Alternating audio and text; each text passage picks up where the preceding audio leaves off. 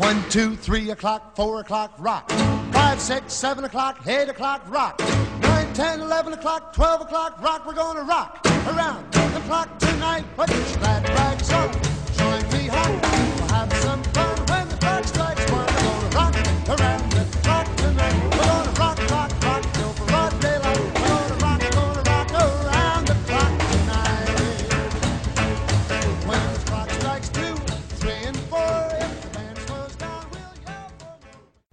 Everyone, this is Dan, your host of Rockin' All Week with You, the Happy Days Podcast, Season 2, Episode 3, or Episode, was it 11?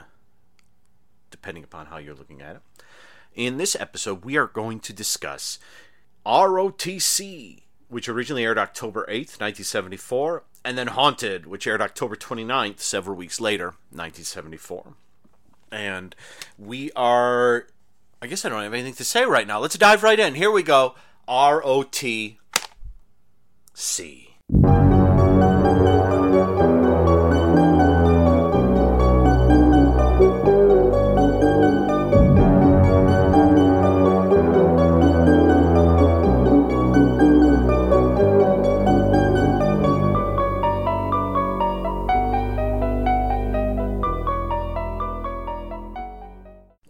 already gave the date on ROTC. It's written by Mickey Rose, directed by Jerry Paris. That's an interesting mix there because Jerry Paris, of course, directed almost every episode of Happy Days. He also directed the second and third Police Academy movies. And Mickey Rose, I know best for co writing Take the Money and Run and Bananas, and also being involved in the writing of What's Up, Tiger Lily.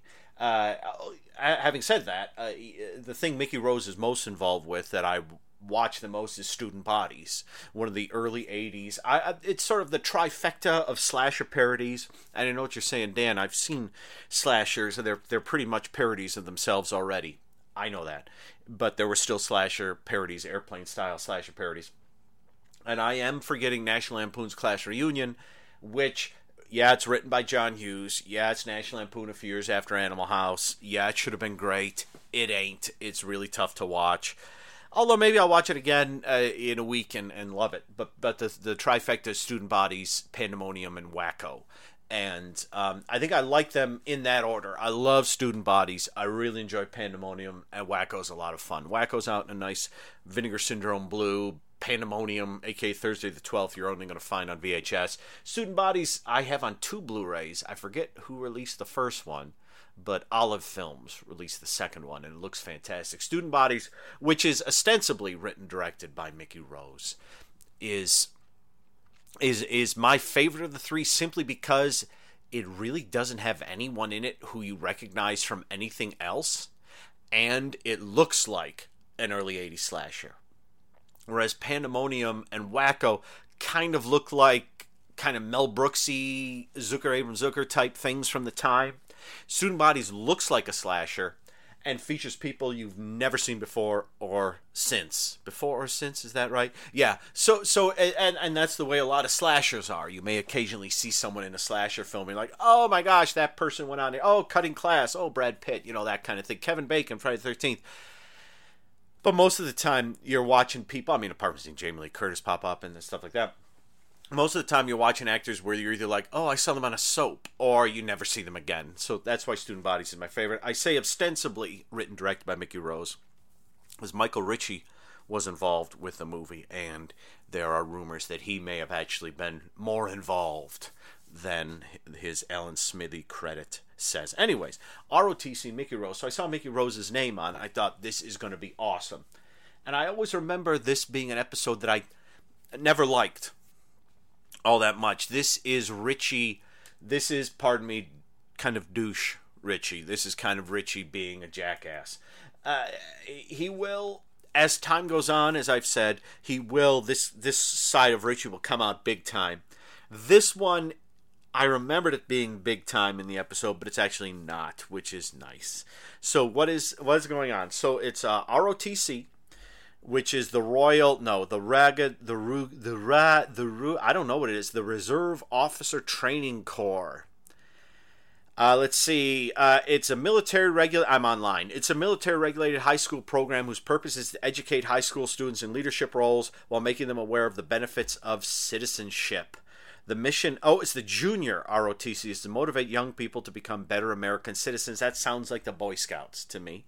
Because we used to have in the Boy Scouts, we had three. What was it like? Citizenship of the country, citizenship of the world, citizenship of the universe or something like that. Those were like three badges that you had to get in order to become an Eagle Scout. Guess who didn't become an Eagle Scout and didn't get any of those badges? That would be me. Uh, although I will, I will say this, and then I'll get back to Happy Days. Citizenship in I don't. That, this isn't what they were called, but there were three of them. It was like citizenship in the country. I remember trying to get that like three times, and every time you went after a merit badge, they would go to a box and they'd hand you the merit badge book. Um, which which I knew there were problems. Like they had a theater merit badge, which involved writing and being creative, and I said I want that.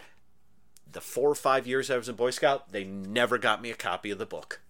Oh, citizenship in the world here, fudge! Get this away from me. I remember when we moved, when my parents moved out of the house that I was in in during um, middle school and, and high school when I was in the Boy Scouts, I remember them contacting me and saying, "Okay, Dan, should we get rid of this? Should we send you this? Should we keep this? Oh, and we've got three copies of something from the Boy Scouts called Citizenship Around the World, or in this in the country or something like that. Do you want to keep those?" I said, "So I tried to do that three times, and bombed out each of the three times. Oh boy!"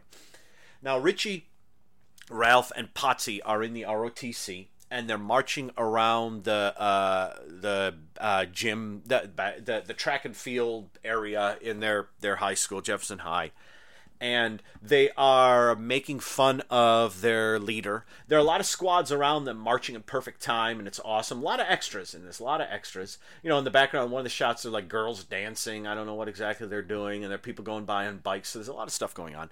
But the foreground, in a lot of sort of high angle shots, kind of looking down on everyone, and sometimes low angle looking up at Richie as later on he's in charge of the ROTC, and you can see like a light, sort of like you know uh, um, uh, the you know football, baseball night lights up in the sky kind of thing, and uh, so so uh, and Richie and the gang are not taking it terribly seriously, and and they're kind of making fun of the guy Super Nerdlinger who's in charge. Uh, the the head of the ROTC, whose name I took down, but doesn't really matter because Mr. Beneke, I believe, he's played by Hank Ketchum, uh, who you may know best as Agent 13 from Get Smart. You may also know him as Harvey Schmidlap from the wonderful Kimball Gets Fired episode from season two of Green Acres. Um, seems we have another Schmidlap amongst us. And he's great. You'll know him the moment you see him, but he's kind of this smarmy, doesn't really seem to care, isn't really paying attention kind of uh, guy in charge of the squad. He he basically fires Nerdlinger, puts Richie in charge. Richie doesn't want to be a leader. His dad, who was a desk sergeant in uh, World War II, I guess. Um, yes. Um, oh, I'm just looking at. I got the episode playing here. Look at all those beautiful Milwaukee mountains. Oh, those Milwaukee mountains. I'm sure there are mountains in Milwaukee, but but I didn't realize there were so many mountains in Milwaukee that made me think that they were shooting MASH about two miles away from Happy Days. Uh, so, uh, what was I saying? Oh yeah, so so so his dad says you have to be nice to your men, and they'll you know they'll they'll do what you want. So Richie tries to be nice to them. That doesn't work. Mr. Beneke or Agent 13 says, or Harvey Schmidlap says, well, they say that he stormed into Mr. Treffinger's office, yelled, I ain't going to marry no lady carpenter, punched Treffinger in the nose, stormed off and joined the roller derby. I'm sorry, that's a, I think that's a semi quote from Kimball Gets Fired. So, uh, so Richie, yeah, it that isn't working. Mr. Beneke says, "Hey, um, be be mean to them. You have to make them hate you." And so he makes them hate him, and they puts them on report, and they do hate him. And Richie is not happy, and he has a really weird dream. And in the end, everything ends up okay. And Ralph wears a sweet beret and a shirt that says Ralph on it. I always think of Gary from Final Exam, where Gary is sneaking into the um, t- uh, professor's offices to steal uh, the t- uh, the answers for the uh, exam they're all taking the next day, and he's got a big shirt that says Gary on it. That's the way you do it. Print your name big on your shirt so they so they don't know who you are. Uh, that's Gary for you, and that's Ralph for you. and this has a lot of Misty Rowe's character in it. Um, w- Wendy, um, uh, she's got some sweet scenes because she's it's Misty Rose. It's it's like I th- I think only Ralph is the one who's like oh it's for you look at it, it's like oh my god you know and and the guys don't. Um, it's funny because um, like the Fonz she brings him uh, a hamburger and a Coke.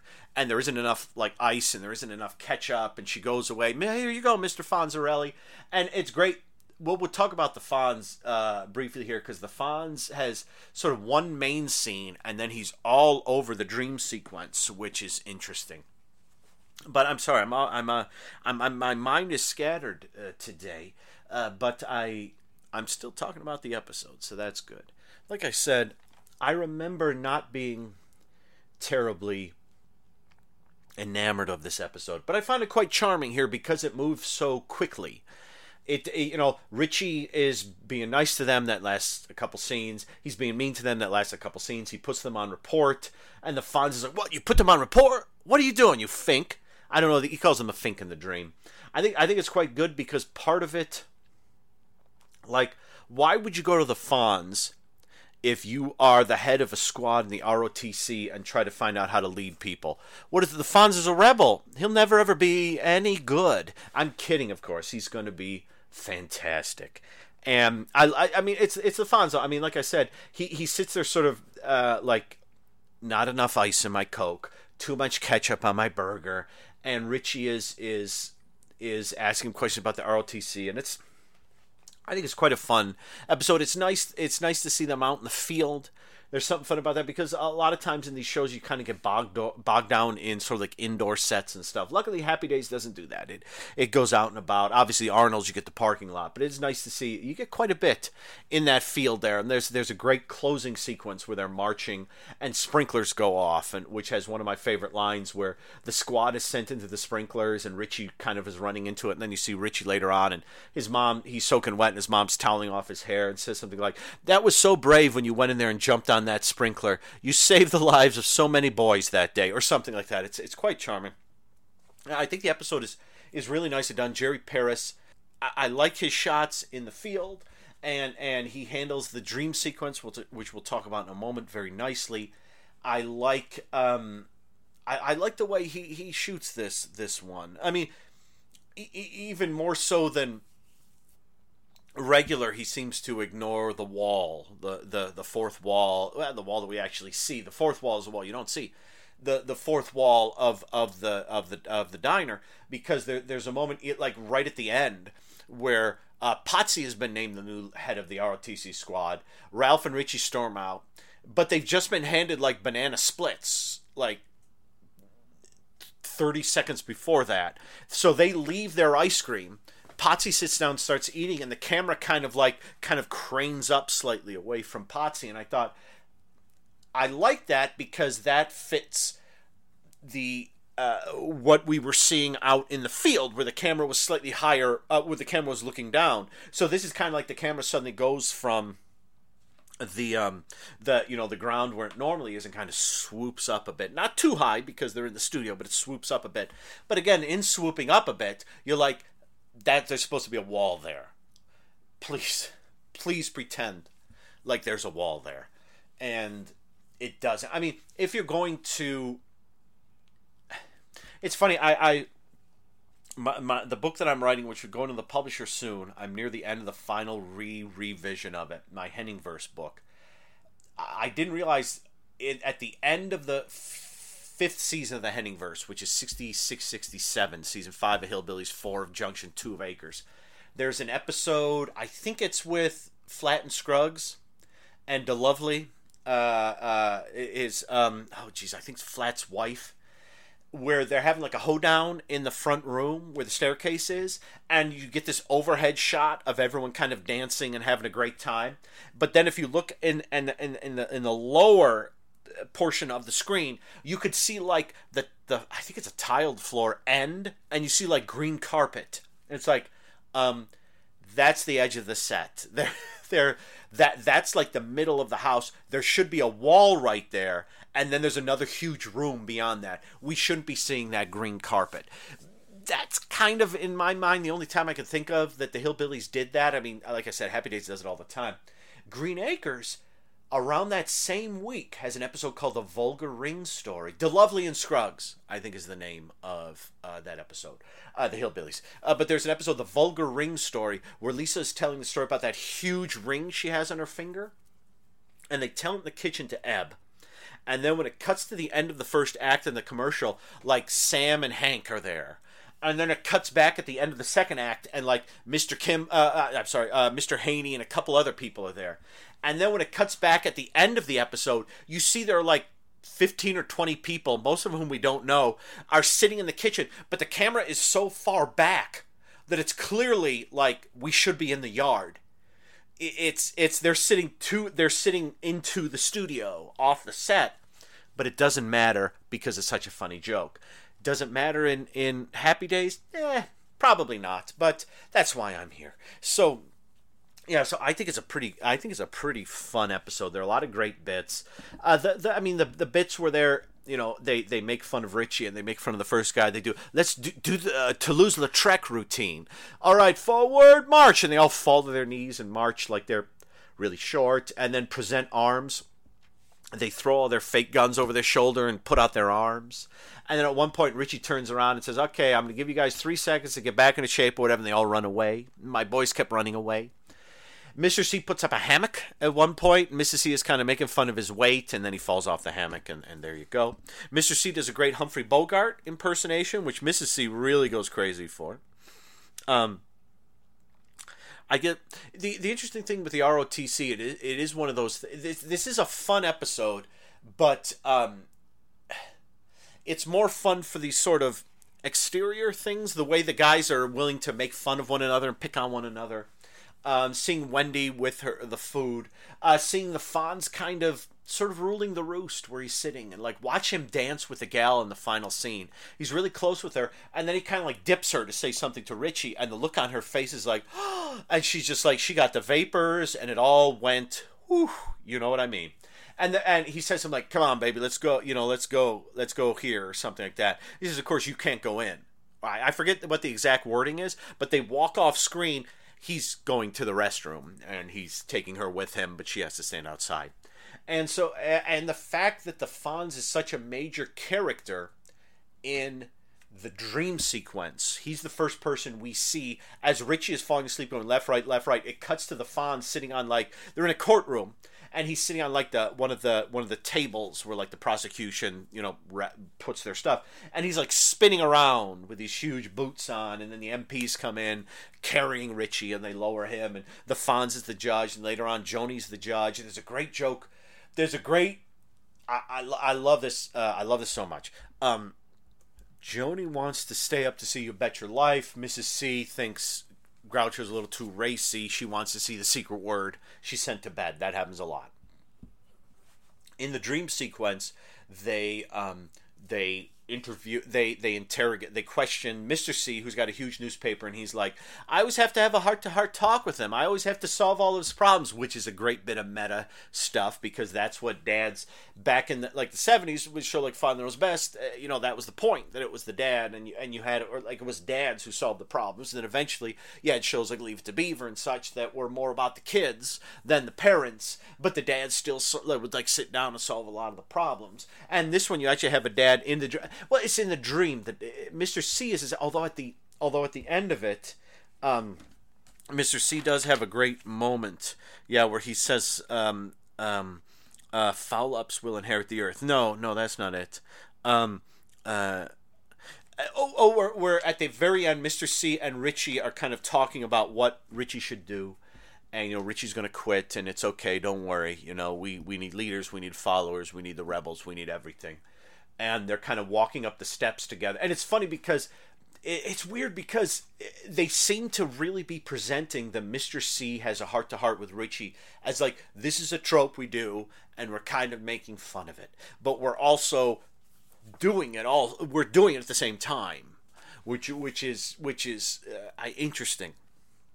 I think and uh, and as they're walking up the steps, sort of going off into the distance of the set, Mr. C says something like, "You know, isn't it? Uh, I, I, wish I'd written down the exact. I'm sorry, I, I, I made the mistake of, of of writing all my notes on two pages of my notebook, but they're not like one two. It's like one, flip it, two. It's something like, "Don't you ever get tired of me solving all your problems?" Or or Richie, I think says, "Dad, don't you get tired ever get tired of solving all my problems?" Which which of course is interesting because um at the end of the day, he technically he, he gave him a little heart to heart in the end, but at the end, Richie had already quit, and he, he was just like telling Richie that it was okay do that because Richie doesn't want to be the leader. He says that when Mister when Agent Thirteen says you you're in charge, he's like I'm not interested. And you know what? I wouldn't have been interested either. They seem to be doing it to get some sort of credit, and it's implied that if they get re- on, put on report, which Richie almost does to them, which pisses off the Fonz, which causes the bad dream, then I, I guess it's a nightmare. It's super fun. Uh, you know, it'll be if they go into port, they have to march in summer school and yeah, the dream is great because it's like the Fonz is sort of like the prosecuting attorney, and Richie keeps trying to say stuff, but uh, like I said, Joanie is the judge at one point, Fonzie's the judge, and he just kind of looks at the camera at one point and goes just, "Hey," and then one of my favorite moments at the end is Richie's about to be sort of sentenced. You see the Fonz sort of sitting on like the jury uh, the jury stand he's kind of like on the railing and he goes hey! and falls off the railing which i thought was hilarious. I don't know are we meant to read in this? I mean obviously the fonz is a big part of his life so seeing the fonz in this is um, is because the fonz he went to the fonz for advice. He went to his dad for advice and it didn't work. And mr bennett uh, Agent 13 there schmidlap gave him advice which he hates and the Fonz sort of was like, "No, man, you, you can't put them on report. It's great. You're you're in charge of the ROTC. It's great, but you don't put them on report. You don't do that to your friends, man. You don't think." And I like that the Fonz is kind of the major character in here, and then he has a worry that his dad is maybe giving him too many heart to heart talks, and then he also has a worry that Joanie like thinks he's kind of like um uh I forget exactly what it is that Joanie uh, says, but she's not she she's um oh, what is it she says? Um, oh, yes, he's he's a tease and he's bossy. Which I guess is okay. Maybe Chuck could add something too if Chuck were in this episode. Chuck alert, no Chuck. So he and but but Joanie gets one of my favorite moments where it suddenly cuts to her and she's the judge, and um a uh, and all of a sudden as she uh, she says whatever it is she says, and then all of a sudden the duck from uh, You Bet Your Life um, uh, drops right next to her head, and the word of the day is Richie. And then I believe you see Richie real quick. Then it cuts back to Joanie, and she has the Groucho Marx glasses and fake mustache and nose on, and she's got a big fake cigar, and she says like, "That's the dirtiest word I ever heard," which is really nice. Uh, um, you bet your life is on to 61, so we can't really use that to judge. It was like 48 or something to 61. I forget exactly when. I, it was on for quite 40. It was geez, I'm not sure when it was on the TV. I think like 50 or so to 61. It was on for ages, and then it was on the radio before that. And um, it's a joy. If you've never heard or seen You Bet Your Life, you should watch it. Groucho is a hoot.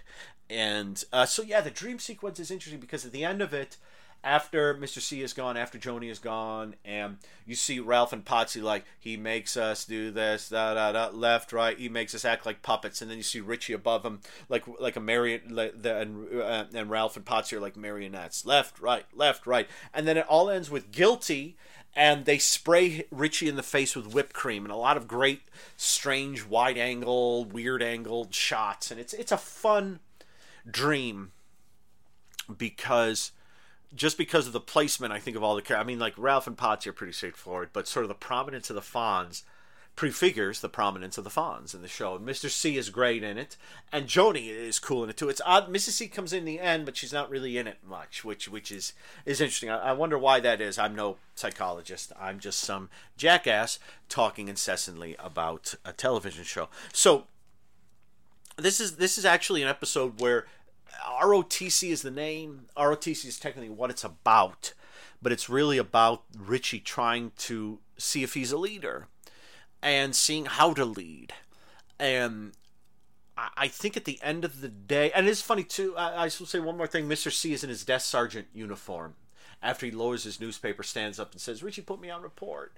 Uh, and I have to uh, march in the hot sun all summer, which of course is your, you know, his his memory of the day. I have to march in the hot sun all summer if you put them on report. I, I like that it's Richie. Richie, um, is he a leader? Isn't he a leader? Uh, the the answer seems to be no. He isn't a leader, and I don't think. I mean, leaders are great. Um, uh, most leaders get on my nerves. I don't consider myself a leader. I don't consider myself a follower. Um, I'm not sitting here doing a Happy Days podcast for nothing um, because I, am either of those things. I, I try to do what I love doing, and and everything else is is sort of what I have to do, and um, to to to survive, to be able to eat, and to be able to live, and um, some of those things haven't been good or nice, but I I am here and I'm talking to you about ROTC. Like I said, an episode that I was not looking forward to. I don't know if I should trust Mickey. Ro- say I, I don't know if I should have just said trust Mickey Rose, because um, I don't know a lot of his stuff. I mean, I know he wrote a lot of stuff for years, but it's it's one of those names. Oh, Mickey Rose, this is going to be great. And then I remember kind of going off it. I, I think it's the sort of shenanigans they do when they're on the ROTC thing, which are very like they're very like um, Prince Albert in a can kind of thing, where it's like, oh, this is what you would do. Whereas the rest of the episode, I think, is much smarter and sharper than that. So, um, oh, create is a create story consultant, Bob Brunner and Bill Idelson. I would say watch this space for Bill Idelson because I will talk more about him. I hope that's how you pronounce his name. Uh, I will talk more about him later, but I will just say that one of my all time favorite shows in any medium, and this would be specifically me talking old time radio, um, for most of its run, starred Bill Idelson was one of the, one of the three to four main characters of the show. Uh, so seeing his name on that, and around this time, 72, 73, 73, 74, I think about a year before, he was a writer and like a story consultant or something on Bob Newhart's show for a season. Now he's on Happy Days. So that's fun that's another name that I trust. You gotta. It, it's you know it's it's you see some names uh, Bob Brunner I recognize that name I don't know if I trust that name Bill Idelson Mickey Rose I should trust those names because they're they're they're folks who have done stuff that I like.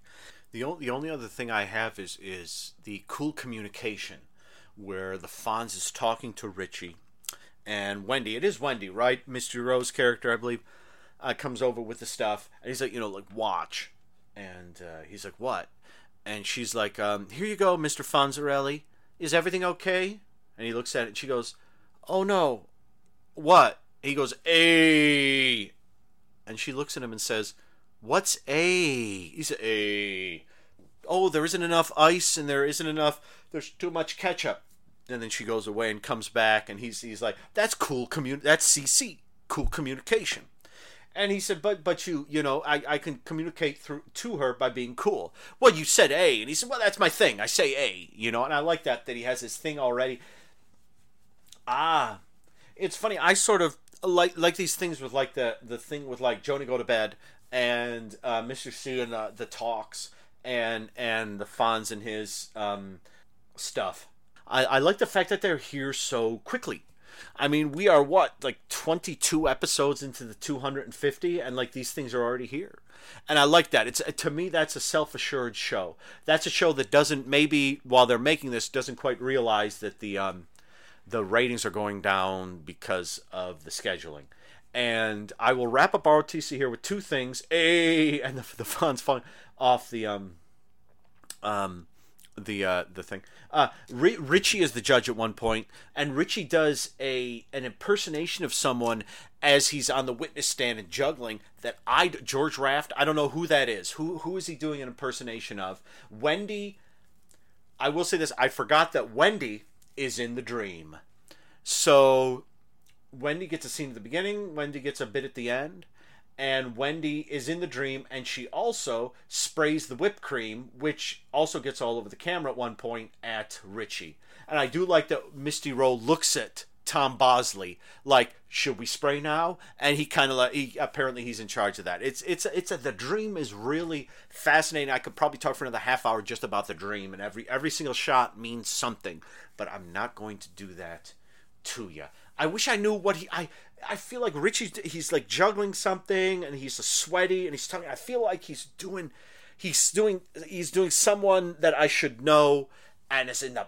I'm not quite getting. If you're listening to this and you know who he's doing impersonation of, um, Mr. C did Humphrey Bogart earlier, but this ain't Humphrey Bogart as far as I know, is it? I don't. Uh, I you know I'm not as conversant in the works of Humphrey Bogart as I should be, um, but uh, I just feel like he's doing something there. I'm not sure what. Anyway, let us hop to Haunted, and Haunted, like I said, is October uh, 29th, 1974. That would have been my second Halloween. Wow. I wonder if they dressed me up as anything. That was a good time though. 74 to be. Um, uh, well, you know, it was a good-ish time, I guess. Um, I don't know. Folks were dressing up as Keir Dullea from um, 2001. I don't know how were how were folks dressing up in 74. I was going to say it's before Star Wars, it's before Incredible Hulk, it's before Star Trek returned.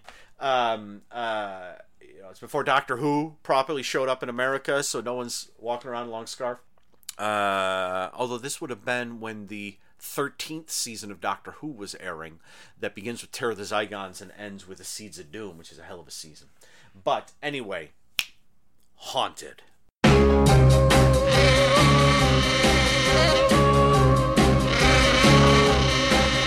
Heard strange noises coming from a house on the hill. So I crept up to the window and looked over the sill. My heart almost stopped, I nearly died of fright. By the dim candlelight, I saw the strangest sight. There was Frankenstein and Dracula and Wolfman too, dancing with some zombies. What a ghastly crew! Viola the vampire was doing the box. Ooh, Haunted. I gave you the date already. Uh, directed by Garry Marshall, for heaven's sakes. What? I don't think you see that all that often. Like the producer sort of. Although, having said that, oh no, this is. When is this? This is 74. Yes, earlier this year in 74. Is this right? Yes, this is. No, yes, this is right. Um, uh, season 11 of Doctor Who was on. The final Jon Pertwee season, the third season, and the final story of the season, the six part uh, Planet of the Spiders, which was 625 in episodes, was produced. Sorry, I just knocked my notebook. Was produced, co written, and directed by the same person, Barry Letts. So that is. May rest in peace, and may Garry Marshall rest in peace also. Um, but yeah, that that I, I guess having said that, I'm completely wrong. That that does happen. And Barry Letts also directed several other uh, Doctor Who's, not counting Enemy of the World, but Terror of the Autons and, and Carnival of Monsters. So yeah, yeah, that happens. But but but when you see like you know, created by Garry Marshall. He's a producer, and you see he directed it. Written by David Ketchum and Bruce Shelley. David Ketchum, of course, is Dave Ketchum, Agent 13, who we saw in the previous um, episode as Beneke, Br- Br- Braneke, Br- Mr. Ben, the, the ROTC guy, um, Harvey Schmidlap, and he's a joy. Uh, and this episode is haunted. It's the first of the holiday episodes of the show, and it would have a lot. There's going to be at least one more Halloween. There will be a Thanksgiving, and there will be four Christmas episodes. I think it's four Christmas episodes and one Christmas adjacent episode, and there's probably a New Year's episode or something like that. Uh, we- just the nature of the show being like uh, that it's meant to be nostalgic and not um, uh, of the time specifically that's airing in, hitting the uh, holiday hot points and and things like that is is is fun. And this is one of those shows that I love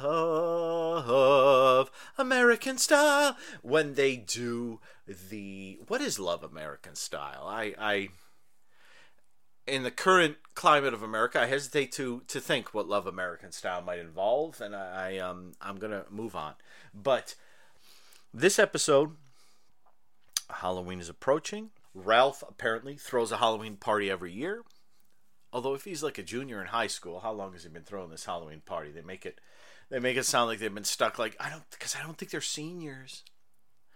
uh, I have to look up when they graduate because, like I, have mentioned before, there is a specific graduation episode, but it's not at least until season four.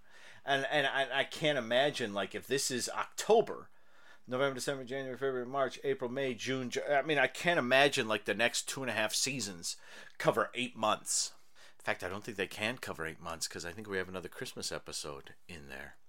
So, uh, Joanie gets a lot more to do in this episode. Love Joanie. I, I I've said before at the end of the series, the two characters that get the most development are the Fonz, but he he gets development in that he goes from being this dropout high school guy to all kinds of things that he's doing at the end of the series.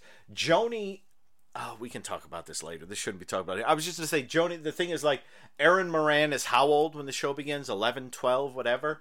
And so she's in her early 20s when the show ends. So it's sort of like everyone else has grown up. So you can you can look at everyone else and go like, okay, Mrs. C looks a little older. Mr. C looks a little older. Potsy looks a little older. So does the Fonz.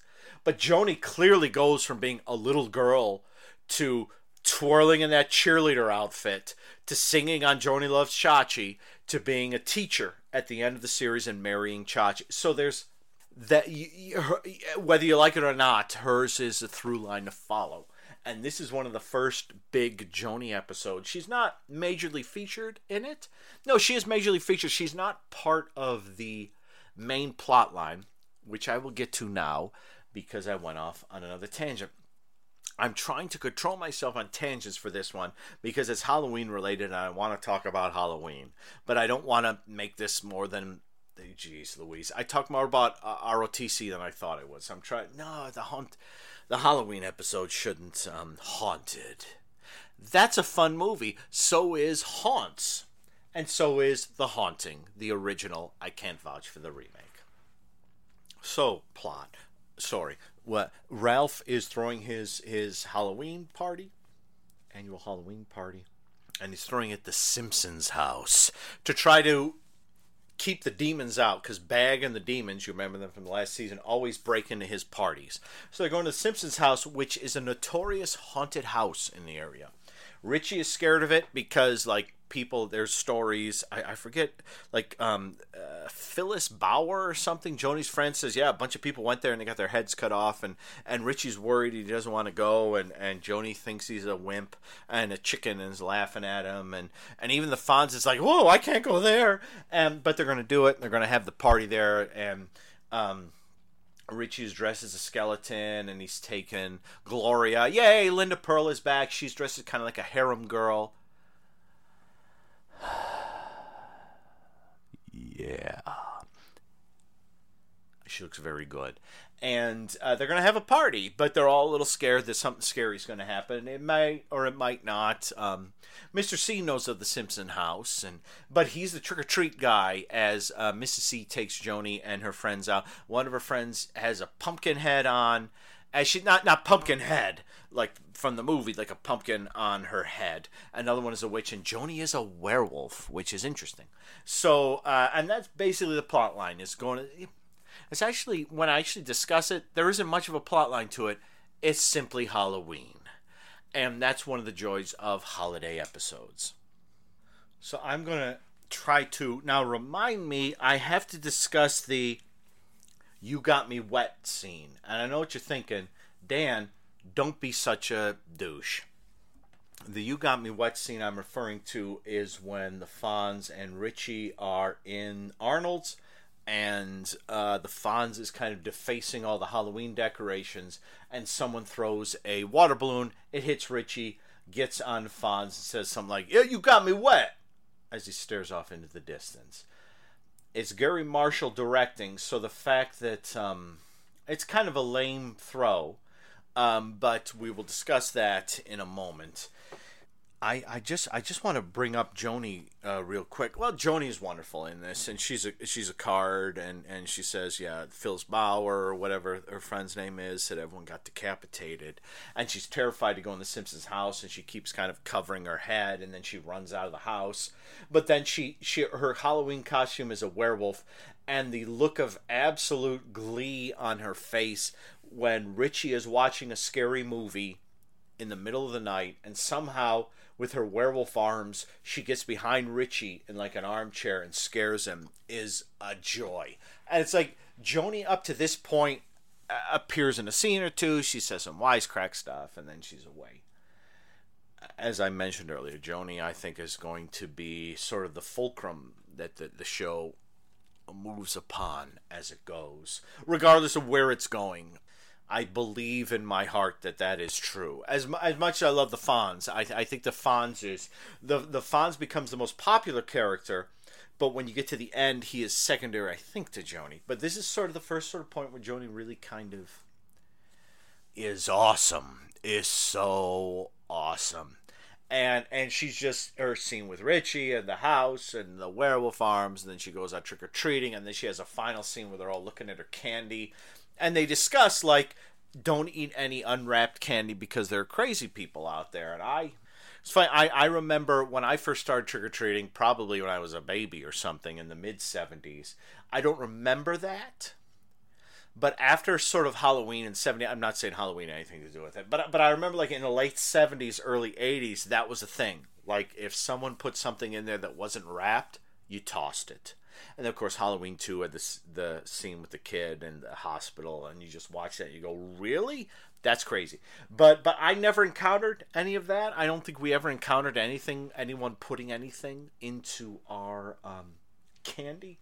Um, uh, Mr. C, they do hand out apples at the Cunningham's home, which um, I, I don't know how easy it was circa 57 ish to to get uh, these um, to get like wrapped can I imagine it was fairly easy and, and they probably should have done that but I think I think they probably dropped in apples because you wanted something to be healthy.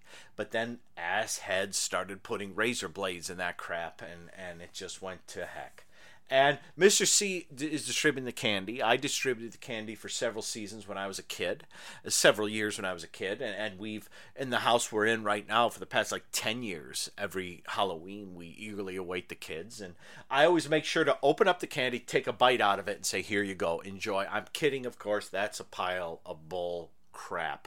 I don't. We, we, we try to be good. You, you give nicely wrapped things to everybody, and Halloween is is a joy, and this episode is a joy.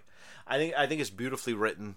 I think there are a lot of great lines in it. Um, I it's lovely to see Gloria Linda Purl back. Uh, the, the the actual sort of party in the Simpson house. I don't know how the hell they got in there. I'm pardon my French, but but how did they get? How do you just just get into like a band? I mean, this is is this like killer party? You know, it's like yeah, we're going and we're having the party in here. You know, wouldn't wouldn't folks know? I mean, there's all this stuff going on, or hasn't anyone done this before? Or I don't know.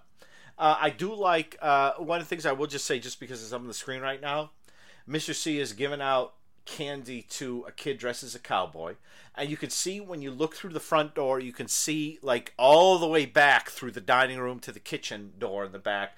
But you can also see like the swinging, uh, the swing um, thing, the swinging uh, thing on the porch, um, which is cool and uh, yeah, Mr. C doesn't do so great giving kids the um uh the yeah get one one I, well he I don't know maybe it was a fifty thing like when the when the, the cowboy comes up, Mr. C says how about a kiss and the little boy just like and takes off. But when the little girl comes up dressed as the fairy princess and he throws the apple in her bag and breaks her cookie, she takes off and um I don't fully understand that, but then you know I'm I you know I I never did that. What, what the couple of years when I was a kid, uh, in like ninth and tenth grade, and I, I handed out um, uh, candy. All of my family was out trick or treating except for me, so I was home alone giving out the candy, and I actually had Halloween playing on a TV really loud. This would have been 87, 88. Wait a minute. 87, 88, 88 89 and I had Halloween playing the TV really loud and just scaring all the kids. So Mr. C is in charge of that. Mrs. C goes out with Joanie and them, and we we can sort of. I, I realized the sh- is it the what is it called the Shock Theater um, package. Screen Gems released it to TV, or Columbia released it to someone released it to TV in October of '57 52 pre 1948 classic horror films from Universal for television syndication. I think Zacherle uh, did a lot of hosting there. And the, the thing about that is that um, Joanie is a werewolf. Circa 57 ish, the movie The Werewolf came out, which is really very good. But I don't think in any way, shape, or form the werewolf would have inspired kids to dress as werewolves. Also, she has a werewolf like costume, like hands and, and a mask and things which implies that werewolves are big. And I don't think like Costello Meet Frankenstein was 48, and then there wasn't any werewolf action apart from the werewolf, which again wasn't a huge movie, which is 57 or so. So I'd like to think, yeah, we're either in 57 or 58. Like maybe the shock package came out shot uh, came out at the beginning of October, and they and she saw the Wolfman, or one of the wolf maybe Frankenstein meets the Wolfman even at some point in October, and she was like, "I need to be the Wolfman now, the werewolf right now," because being a werewolf prior to that, I don't think would be something you'll be able to get a costume of, you know. Um, and it's it's not so like Mrs. C made the werewolf costume. No, she buys it. So so there you go. So so I guess we could say fifty seven. I guess we could say fifty eight. Um, what else happened? A lot. Ha- There's a lot going on in this episode. Richie being scared and and Joanie uh, and they go in the Simpson house to kind of look around. And Richie gets scared, and Joanie runs out, and Joanie makes chicken noises at Richie, and Mr. C says, "Yeah, I that was a scary thing when I was a kid." Uh, you know, and Richie's like, "Oh, that long ago?" Ho ho! And you know, uh, the Fonz shows up at the Halloween party, and it's great because he has a Lone Ranger style mask on that he's dressed as himself. He has a gal with him who's kind of dressed as Tonto slash Pocahontas, and um, she's in kind of a short skirt and seems quite amused by everything that's happening. And she, uh, she's gorgeous. And the the fun thing with the Fonz is that the Fonz is like a Lone Ranger mask on, but as I said, the rest of him is dressed as the way he normally dresses. But if you know the show, you know that there will be an episode much later on that references the Lone Ranger. I'm not going to say what it is right now. So that's kind of like a nice bit of foreshadowing, or maybe like the writers in the future kind of looked at this episode and like, oh, the Fonz likes the Lone Ranger. We'll go from there. So there are a lot of great bits. I mean, a lot of funny moments. Uh, Mr. C and Richie talking are great. Joanie is wonderful. Mrs. C has some fun moments. Um, uh, the Fonz kind of saying goodbye to the party and just saying goodbye to Richie. Like, uh, he's in his skeleton outfit and he says like to Richie like, "Hey Bones, you need to put on some weight." But and then he begins to say some other stuff and there's some nice asides and it's funny and you know it, it isn't one of those where um Richie gets a lot of. It's it's fun because Richie in the previous episode there's like uh, ROTC it was like, Dad, don't you get tired of solving my problems all the time? But this one you know, Richie, like his dad is like, mm, yeah, whatever. It's a scary place, but you'll be fine. There's nothing there. And there is nothing there. They get a bit scared here and there, but when you're dancing with Linda Purl dressed as a harem girl, I don't know what else you could be scared of. Now, granted, Ralph Malph is dressed as Alfred Hitchcock, which is fun. And, uh, okay. Uh, ROTC, apart from do up, do up, do up, do up, wah, no music helps this episode, I was hoping there would be some music that helped date it. Uh, the Wolfman thing, I think, dates it to either 57 or 58. But but th- this was such a great time. The end of the 50s, first half of the 60s was such a great time for like monster music or, or, or spooky music, novelty music, uh, even sci fi stuff. And I, I won't go into all the music I know and love from, from that, although I would enjoy doing that. I'm not going to. But I mean, like Monster Mash wasn't for a few years, but I was hoping that at some point or other you would hear um, uh, some of that music. You'd hear something. Uh, um, Nightmare Mash. Uh, not not not Monster Mash, but just one of the songs, a doo wop song, a, a, a rockabilly song, something. uh, but you don't, which is too bad. And and um, because when everyone is dancing, it's all pretty generic. Eh, what are you gonna do? So what what else happens in the episode? We get a couple of headless bodies, which is fun. It's very um, you know, opening a closet door and seeing a headless body rocking on a chair and then falling forward. Could have been from several horror movies of this time. The the music, like I said, the music is generic, apart from the moments when there are synths, like when Ralph is in his coffin, and there are a couple other moments I think when the the headless body comes down the steps. I won't ruin it. Um, I, I there are some synths in there, which is fun because this is the time, uh, seventy four and such, uh, when synths were their own separate. Were like synths was like I'm playing a synth to sound like a piano or an organ or a, uh, you know, um, geez, a harpsichord you know, back then, like at that time, synths sounded like synths. You know, that kind of crazy stuff. You know, Baba O'Riley or the soundtrack for The Redeemer or The Child, something like that. You know, synths sounded like synths, and that's what they use here. And it's awesome. It's inappropriate for the time period it's supposed to be set in, but it's awesome. So what else is going on here? I do love Garry Marshall at the end of the dance at the end of the dance sequence. I won't ruin what happens at the end of the dance sequence. Uh, uh, but you see kind of a long shot of everybody dancing, and then superimposed on the or sort of mixed, dissolved into that is a shot of a jack o' lantern, lit up jack o' lantern, sort of overlaid across the top of it, which is pretty cool.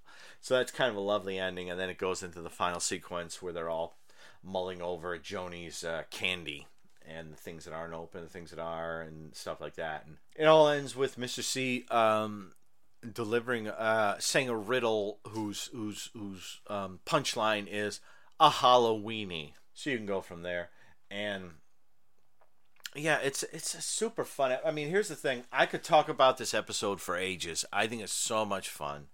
Uh, the the it's it's a holiday episode, so I, I I would hope that if you celebrate Halloween, if you're in a place where you're listening right now and you celebrate Halloween, you would recognize portions of what they're doing and what's happening, and it's just it's just so much fun to watch. And Joanie got a lot of apples. I see at least four apples in her bag. It's funny. It's it's weird because they're like uh, Mrs. C says we'll be gone for an hour, but the amount of stuff she has, I don't know. It looks to me like more than an hour's worth of stuff. So let's see. What do we have? Yeah, Ralph throws these parties, and I don't like I said again. I don't know how long he's been throwing these parties, and Gloria's back. Hooray! I do like Gloria quite a bit. Um, she's a charmer, and Linda Purl is just gorgeous, uh, cute as all get out, and um, I love the scene where the two of them go into the house and creepy things are happening, and Richie's like, maybe everyone's, you know, maybe we're really early, and then he pauses and says, "But Ralph's car is outside." Hmm. I like it. I like it a lot. I, I think this is a super fun episode. I don't know. I, I don't know with holiday episodes whether those are the best spots to go to to uh, start watching something. This is a fun episode, and you get a lot of the family in it. Chuck alert! No Chuck. No Chuck at all. Which is disappointing. The rest of the episode is a joy. And before I wrap it up, I would like to just talk about the You Got Me Wet sequence so we see so so we know the way that the Arnold's works. So let's go the north. So we got north. Let's look at the walls. The north wall is the wall where everyone enters and where the kitchen is. The east wall is the one with the restrooms and like the jukebox. The south wall is the fourth wall, the one where the camera is. The never each shredded we. The west wall is the wall that we sometimes see that has like three booths on it. Uh, and one of those booths, like the third booth, was the one where the the big guy like saw the gal after everyone left in the previous episode where they were drag racing in the previous season the episode where they were drag racing and he gets up there and he starts dancing with everyone with with everyone. Everyone leaves and he big guy gets up and dances with the gal in that sweet sort of scene. And so it's like so so you get the booths along the south wall which go to the corner ish and you get the booths along the west wall, which should go to the corner ish. But I always sort of looked at it as like one of the booths. The booths don't go to the corner. There's kind of like a spot, and there's like a little square, like right in the corner. That's all I can figure out from the way things are set up. Maybe one of the booths should go, but that would mean like a seat would might be blocked or something like that. Uh, so so it's kind of like the west wall. The booths go from the the north to. Pff, a little square in the corner. And the south wall, they go from the east to pff, this little square in the corner. So Richie and the Fonz are sitting in the booth that is nearest to that corner in the southwest corner of Arnold's. And they're talking and talking, and then all of a sudden, a water balloon, kind of a slightly weakly thrown water balloon, comes from that corner, hits Richie, and the Fonz points there and says, "You got me all wet." So we we've said many times, like Jerry Paris doesn't seem to care where that delineation of the sets are and the walls. Garry Marshall, who does a beautiful job directing this episode, the cold cut coffin, the overlay of the jack o' lantern, some of the moments in the house when things are getting scary, they're all done nicely, very nicely. If the wall is in that corner, that implies that someone and at the end of the episode, it it might be Bag. You remember Bag Zembrowski? Is it uh, Bag from the Demons? He shows up at the beginning of the episode and he bothers Marsha, who is because uh, because Arnold has a thing where he has everyone come and decorate Arnold's, but they also like chalk over a lot of things and throw water balloons and junk, and they just get Marsha crazy and and she Bag insults her and she insults Bag, but um, it's kind of implied at the end that Bag through that water balloon. So that means that as Richie and Fonzie were sitting there, and Richie's talking to the Fonz about being scared, and the Fonz is kind of like drawing ink eyes over all the skeletons and pumpkins hanging around. As they're sitting there, like six feet away from that corner, Bag gets into that corner, turns, pulls out a water balloon, and throws it at them and they don't see it until the balloon hits them. And when the Fonz points, he seems to be pointing much farther along, further along than like a few feet away.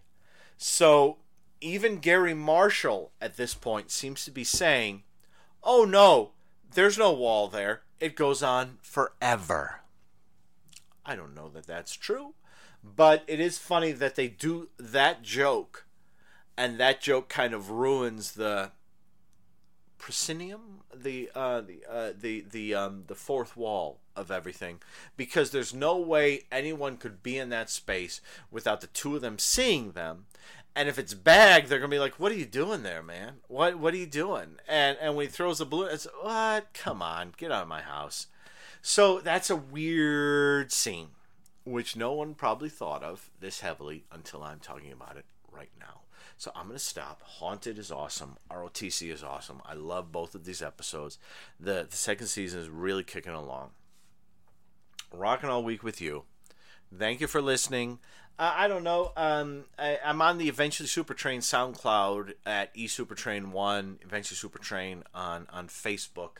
That That's mainly where I go. Those are short lived TV shows. This is obviously a super long lived TV show but super fun. And I'm just looking at Linda Purl in her harem girl outfit and just